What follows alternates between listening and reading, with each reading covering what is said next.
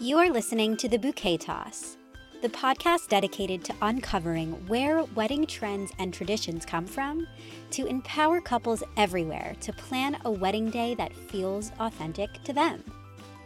This show is hosted by the budget savvy bride herself, Jessica Bishop, along with me, Sari Wienerman, her Real Weddings editor.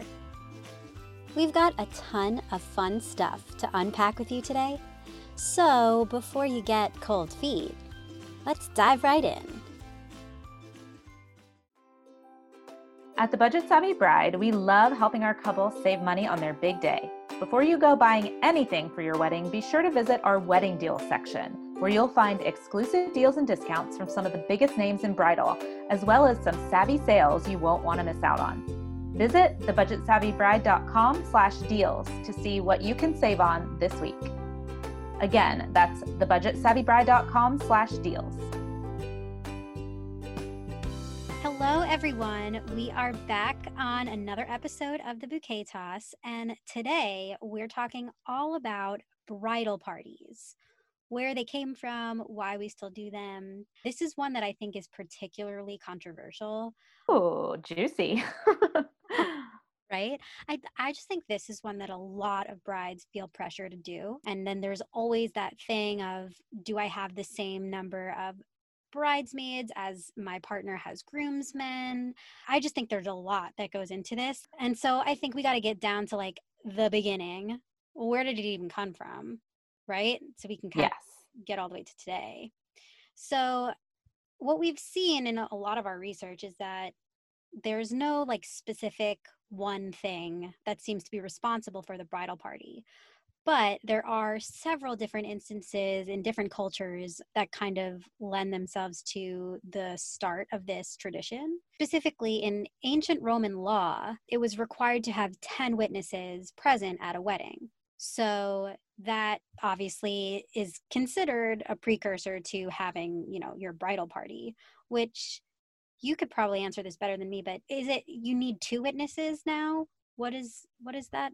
Um, I think it honestly depends state to state. Uh, you know, in some places you don't even technically need an officiant to get married. So that does make sense, but there is another aspect of it which gets a little bit uh juicier where these witnesses who were early bridesmaids and groomsmen would dress like the bride and groom to confuse vengeful spirits or real life people who were jealous suitors who might try to hurt or harm the newlyweds. You know, another thing I read about the bride would have these bridesmaids along with her and and they would all including the bride be in the same outfit so that the groom and whoever he was employing to help him capture the bride would not know who exactly they needed to pick like it was like this idea of safety in numbers for for the women. Wow. Right? If that isn't uh just as relevant today i don't know. Yeah so um, you know there's history of the men who were standing with the groom possibly kidnapping the bride which is quite different from what it seems to be today with a groomsman it's you know it's an honor to have your your best guys there. Hopefully not to kidnap your bride. Oh, right you, you you better hope not. Yeah um but it was like they would they would go get the bride from her her home. They captured her for the ceremony. That's to scary. for her to the groom. Right. Wow. So we've come a long way. We have but there's other parts of it that seem a little bit I would say more positive in that being a bridesmaid, like being asked to be a bridesmaid, um, was seen as good luck in order for you to get a husband yourself. Oh. There's, we'll link this article, but we've got an article here that says that in the 16th century, if you had been a bridesmaid three times without getting married yourself, so you weren't the one picked by the groomsmen, then it was believed that evil spirits had cursed you and to break the spell, you had to be a bridesmaid four more times. That gives a whole other meaning to like always the bridesmaid, never the bride. And like 27 dresses. yeah. So that is very, very interesting. Of course, now we know that it's become an honor. You know, it's an honor to be asked to be in a bridal party. It should be, anyway. well, yeah, you make a good point because there's a lot of pressure there, right? People feel like, well, if you have siblings, they automatically need to end up in the bridal party, but maybe they wouldn't be your choice, your first choice. Right. If you're not particularly close to them, you know, I think selecting your bridal party or really like maybe we should put a pause on this actually, first of all, and reframe the whole idea instead of calling it a bridal party to call it a wedding party instead. Yes. Explain a little bit more about that. So obviously bridal is very gendered and so it's it's all about you know the bride essentially assuming that there is a bride even involved in the wedding you could have two grooms you could have two brides so i think there's been kind of like a shift overall in the industry to go more towards using the term wedding party instead of bridal party that also gives you that freedom to remember that just because let's say you do have a bride and a groom that doesn't mean that all women have to stand with the bride and all men have to stand with the groom. Let's take the idea of gender completely out of it and just think about it as you have your humans standing next to you. Yes, your favorite people. Right. I love that. And I think that's super important. And that's definitely something we want to continue to get used more in, in our language in this industry when we're discussing uh, wedding parties. But what I always think about is like, what is the actual function of them standing next to you at the altar? Well, so there there isn't a whole lot that they really do when they're up there necessarily, um, other than the women typically hold bouquets. Uh, the maid of honor probably has the most interaction in the actual wedding ceremony because often the maid of honor will take the bride's bouquet out of her hands and hold it in addition to her own bouquet so that the bride's hands are free to either hold you know her bride or groom's hands um, at the altar. And also the maid of honor might help straighten out the bride's dress and things like that once she arrives up at the altar to make it you know perfect for the, the photos um, during the ceremony. But yeah i mean other otherwise you're pretty much just standing up there trying to remember to smile and like look happy the whole time look poised, look like you're interested. Yeah, it's funny. It does seem to be very much related to actually having a function of holding something, making everything good for the couple, making sure things are picture perfect, which is so interesting because it, it is, there is so much more, I think, it, at least involved in having a wedding party than just what actually happens during the ceremony. Right now we've got a lot of expectations that often can be expensive for both the couple and their party that go along with this idea of who's going to stand there on that day. Right. I mean, obviously, the function, quote unquote, of the wedding party is to stand beside you and be your witnesses or your representatives on your behalf during the ceremony. But in modern times, there's been all these kind of like duties impressed upon the wedding party. You know, I think a lot of especially lower budget couples tend to lean on their wedding party uh, members for assistance and help and DIY projects and and things like that throughout the wedding planning process. Right. It's I do really love the idea of having those dedicated people to help you with, you know, especially for a DIY bride, um, you know, to help you with maybe making your centerpieces or your other decor. Um, I think that having those people and doing those activities with them is extra special. So I do really like that. And and then you know they have even like a bigger part in your day maybe it's people that are really important to you two as a couple and so it's meaningful to have them be right there with you throughout the whole process but you know it's obviously something as the person getting married that you need to consider what is the burden of both time and money on the people that you ask to be a part of your wedding party. Right. I mean, there's there these days I feel like expectations get sky high for some folks, you know, especially when you're talking about friends or loved ones who have to travel from out of state across the country, sometimes even internationally, to be a part of your day. Not to mention all of the associated wedding parties like showers and engagement party and the rehearsal dinner, bachelorette party, all, all of those things. A lot of it has gotten just exponentially more that is expected out of a wedding party. So it's a bigger ask. Yeah.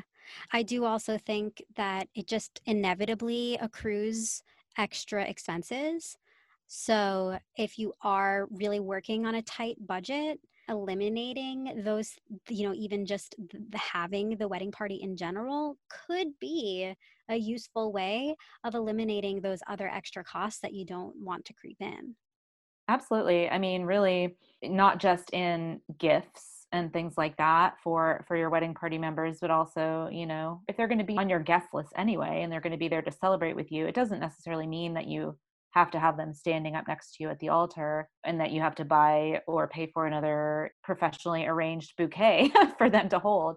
Uh, you know, you can still have just as much fun with them at the reception. But of course, I think one thing that a lot of brides love about including all of their friends or as many as possible in their wedding party is that you get to spend more time together on the day of. And so you have those people around you while you're getting ready, while you're getting your hair and makeup done, getting dressed, you know, that experience on the morning of preparing for your wedding with your closest friends is a really special one. But I mean, that being said, they don't, they still don't have to be bridesmaids or groomsmen in order for them to be included. It's your day. Like you should plan to have the people there getting ready with you that you want there, regardless of whether or not they're standing with you at the altar.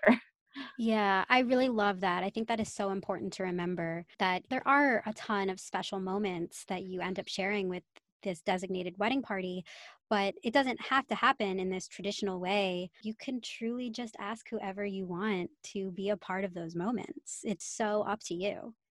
For sure. And I think uh, for, you know, on the other side of the coin, as someone who is a potential bridesmaid for somebody, you might feel like you're in a tough position, whether it's money or time, an ability to dedicate to the responsibility of being somebody's bridesmaid. And it's not that you don't want to or don't care about that person, but you might just have personal restraints of some sort. And so being able to still be included in the moments that are special to the bride is great without the obligations and expectations being thrust upon you that you can't fulfill.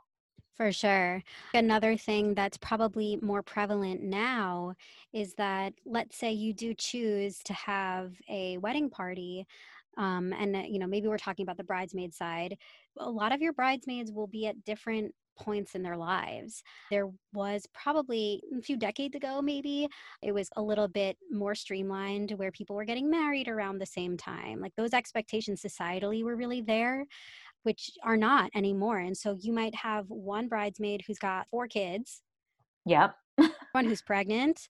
Uh, you might have others who are single. I mean, there's just so many factors that come into it that you really do want to think about what their lives look like right now. And then also, I think that there's kind of a gendering thing that happens when you pair a bridesmaid with a groomsman, or even if you got two groomsmen and you start to pair people up to walk down the aisle, is that awkward for people? Do you not ask somebody to be on one side? Maybe like your partner has a friend who has weird history with one of your friends and do one of them not make it into the wedding party because of that you know like there's so much that can go into it that can make it just feel complicated rather than actually make it feel celebratory and supportive for sure. And there are obviously so many ways to customize what you do if you have to navigate some of those tricky issues. Especially, I know a lot of brides I see in our community asking questions like Did you have the bridesmaids and groomsmen walk down the aisle together or separately? And so, you know, depending on what works best for you, or if you have personal dynamics that you have to keep an eye out for. You can do it whatever way that works best for you and for everyone involved. And that doesn't make anybody feel uncomfortable. And one way to get around that is I, I see a lot often the groom, uh, if there's a groom uh, and a bride, the groom and his attendants will already process down the aisle and stand at the altar, and then the women will process in individually, separately before the bride. And so that's a very normal and typical way to handle that. And then on the way out, you might choose to pair people off, whoever is in line with one another as you exit the church, if that's the way you want to do it. Or you can just stand and go single file, one after another, alternating. Really, at the end of the day, do what feels best for you, do what makes everybody feel comfortable, and just don't overthink it, I think. That's great advice. I love to say there are no rules. You may not even be in a church, and you might have a dedicated wedding party, but not want them to stand up there with you two. They can be wherever they want during the actual ceremony and still have gotten ready with you and still have shared those pre ceremony moments with you. It's truly dealer's choice. We are so passionate about empowering couples to really feel like they get to write the rules of their day rather than feeling like there are these expectations that this is how you do it, so this is what we have to do. Exactly. I think it's all about finding what works best for you and just making it a day that reflects the two of you and what's most important to you. Hey, friends, we wanted to take a quick moment to share a bit about our amazing private community. If you're looking for a little wedding planning oasis away from the noise of social media, this is just the thing for you. Many of you have loved our Facebook group, but this new platform is what we like to call the next level of budget savvy wedding planning, and it allows you to connect with one another and share resources like never before. Come join us inside for wedding planning support from a like minded community of smart and savvy brides to be. Get advice and feedback from brides, local vendor recommendations, and so much more. Join us inside today by visiting thebudgetsavvybride.com slash community. See you there. There's so many gender implications here in general, but it feels like the groom and the groomsmen very often will just wear the same suit or something similar and easy enough, easy peasy, they're done. And then there's this huge thought about, you know, will your bridesmaids wear the same dress? Will they wear the same color but different dresses? Will they be mixed matched? There's so much that ends up coming into it. And we can do an entire episode on this, but I always think about that. Like, is it for the pictures? Do we get so worked into what color and what they're wearing and all of that is it truly just for the pictures? I think, and this could be very controversial for others to hear, to have your friends walking around your party as clones, all in the same dresses, a little weird to me. And even from the aesthetic of, yes, I can admit that it looks great in a picture, but I also think it looks great when your friends are wearing dresses that just go well together so that you do get those nice pictures, but not everybody was like forced to wear the same thing. I'm curious what you think. No, I'm totally on the same page. For my first wedding, my bridesmaids all wore dresses of their choosing. We actually had a local seamstress, which I will have to tell that whole story sometime. it's juicy and it, it, was a nightmare. I d- definitely do not recommend. Um, but yeah, the the local seamstress who made my wedding dress and all my bridesmaids dresses, I chose six different shades of teal and turquoise fabric, of course. uh, if anybody knows me or has has known me long enough to know that turquoise is my favorite color. And so each gal had a shade of teal or turquoise, and then she got to choose her style dress. And so the fabric type was all the same, um, but each girl had, you know, a dress style that she personally chose herself um, that she liked. And it was just in the chosen color. And so they coordinated but weren't completely matchy matchy and that was an extreme example of a control freak who wanted who wanted that not matchy look but still wanted control over it that was me but to be fair there was not nearly the resources and retailers that exist today that make that process so much simpler for brides right now so True. That is definitely built into the industry now. Um, yes. You guys have it so easy, you don't even know. can I ask, when you were thinking about wanting to have a hand in what colors they wore and, and all of that, was it because you were preemptively thinking about the photos you would have from the day? Or was it also like so that the rest of your wedding knew who was the wedding party? Like, I, I always wonder what um, the driving factor is behind that. Yeah, for sure. I mean, obviously, you know, as the bride coming into planning my wedding, that was kind of what was expected that the bridesmaids all wear something mm-hmm. similar. So that was definitely a big influence. And then, yeah, I mean, to be honest, and it's so funny because social media then was not nearly what it is now. But yes, like the photos were a big motivating factor, I think. Uh, I wanted a certain aesthetic. And for me, I knew that our wedding colors were going to include turquoise. So having the bridesmaids wear the turquoise dresses was an obvious choice for me. But definitely the aesthetics played a big part. And I have no problem admitting that. Absolutely. And that is great. I mean, I, we shouldn't have a problem admitting it. It's another example of if that is important to you, then by all means, go for it. But if it also kind of makes you scratch your head and you're like why is it important to me? It's worth it to think about it's worth it to to think what do i actually want? Where does that come from for me?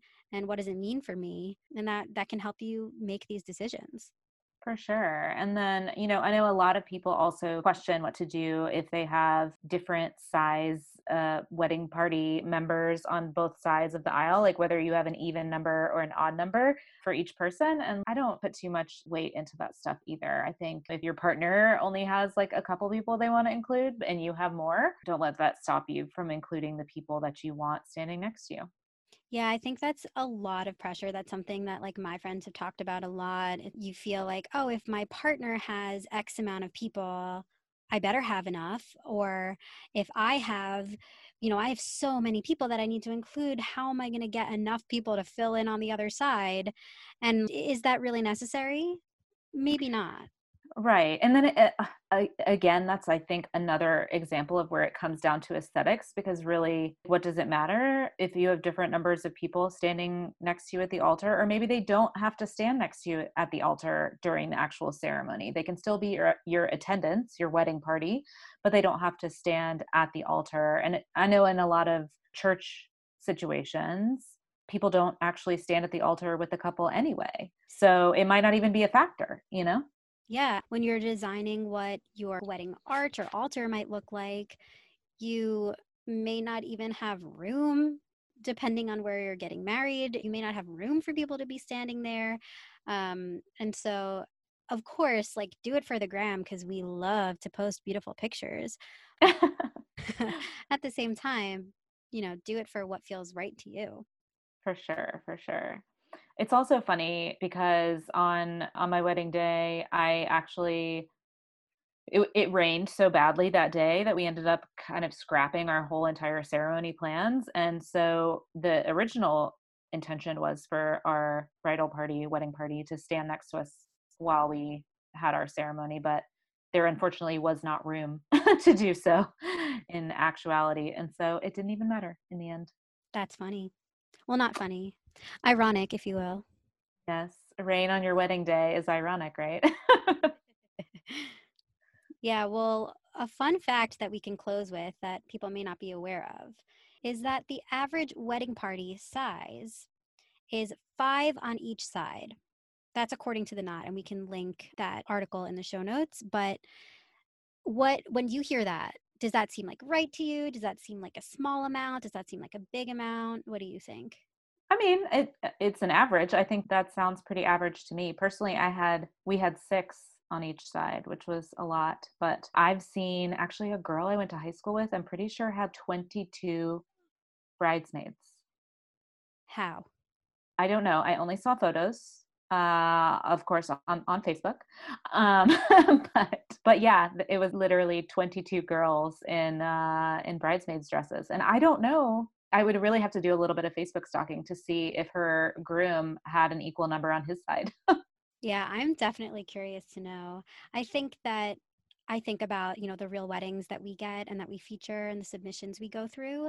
And that does definitely seem to be the average. Of course, right now we're seeing so many micro weddings and elopements that there's definitely, and especially, you know, with COVID and everything happening right now, it does seem like there's a little bit of a shift happening where they're just and maybe it's out of truly necessity and safety and health reasons but there seems to be less of a prevalence of having a wedding party if not a big wedding party.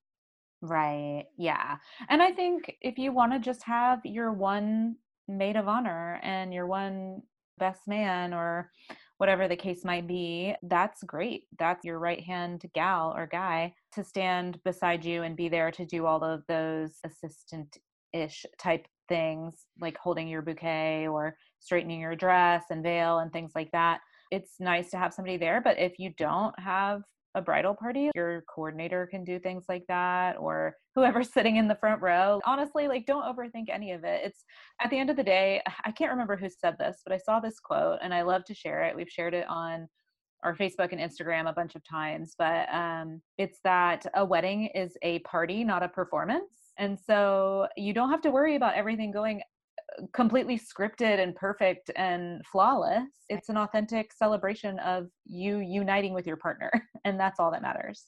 I love that. I mean, I think we're already now going to be laying the ground for another episode, but when you think about your wedding as a party and not a performance, the idea of rehearsing, a rehearsal dinner, all of those things led to us feeling like this is truly a pristine display of a practiced, well designed event. All of that marketing messaging of your special day, your one big day, your once in a lifetime moment. There's all this pressure, right? That's put upon it. So much pressure. But there doesn't have to be. And that's what we're trying to help relieve for for everyone. Yes, let's relieve the pressure. This was super fun to think about. And I encourage anyone out there who is wrestling with the idea of whether to have a wedding party or who they might include. Think about it and do what feels right for you. And if you want to talk about it with some other people, we have so many people within our community that are tossing these things around all the time and would definitely be willing to lend an ear. And allowing yourself to have the time to really think about this stuff is very important, and you deserve to do that. Absolutely. Well, thank you, Jess. This was super insightful once again, and I look forward to the next one. Can't wait.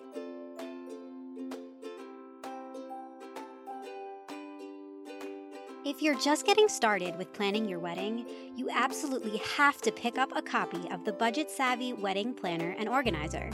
This book has literally been described as the wedding planning Bible. No joke. The book is part workbook, part how to guide, and it walks you through every single step of planning your big day. From laying the foundations for your wedding vision and budget to checking off every detail along the way, the Budget Savvy Wedding Planner and Organizer will help you stay on track and on budget. And at only $7.99 on Amazon, you'll be sure to score tips and ideas that will save you thousands on your big day. Visit thebudgetsavvybride.com slash book to get your copy today.